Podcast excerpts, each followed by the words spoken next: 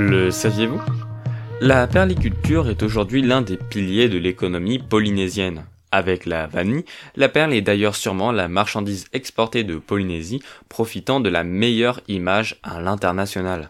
Ce sont dans les années 70 que se développe véritablement la production de perles dans l'archipel des Tuamotu et des Gambiers, avec l'importation des techniques de greffe venant du Japon qui va permettre de significativement augmenter le volume de perles produites puis exportées.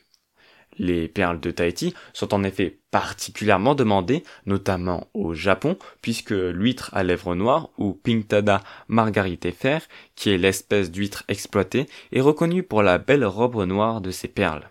Cependant, malgré l'image de prestige de la perle de Tahiti, le secteur perlier est aujourd'hui en crise.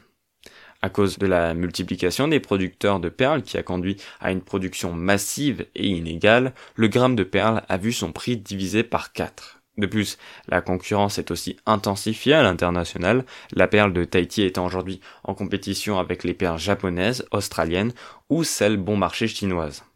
Cette combinaison de facteurs négatifs a ainsi conduit en 2019 à une baisse record des exportations de perles brutes, aggravée en 2020 et en 2021 par la crise du Covid qui a fortement impacté les producteurs de perles.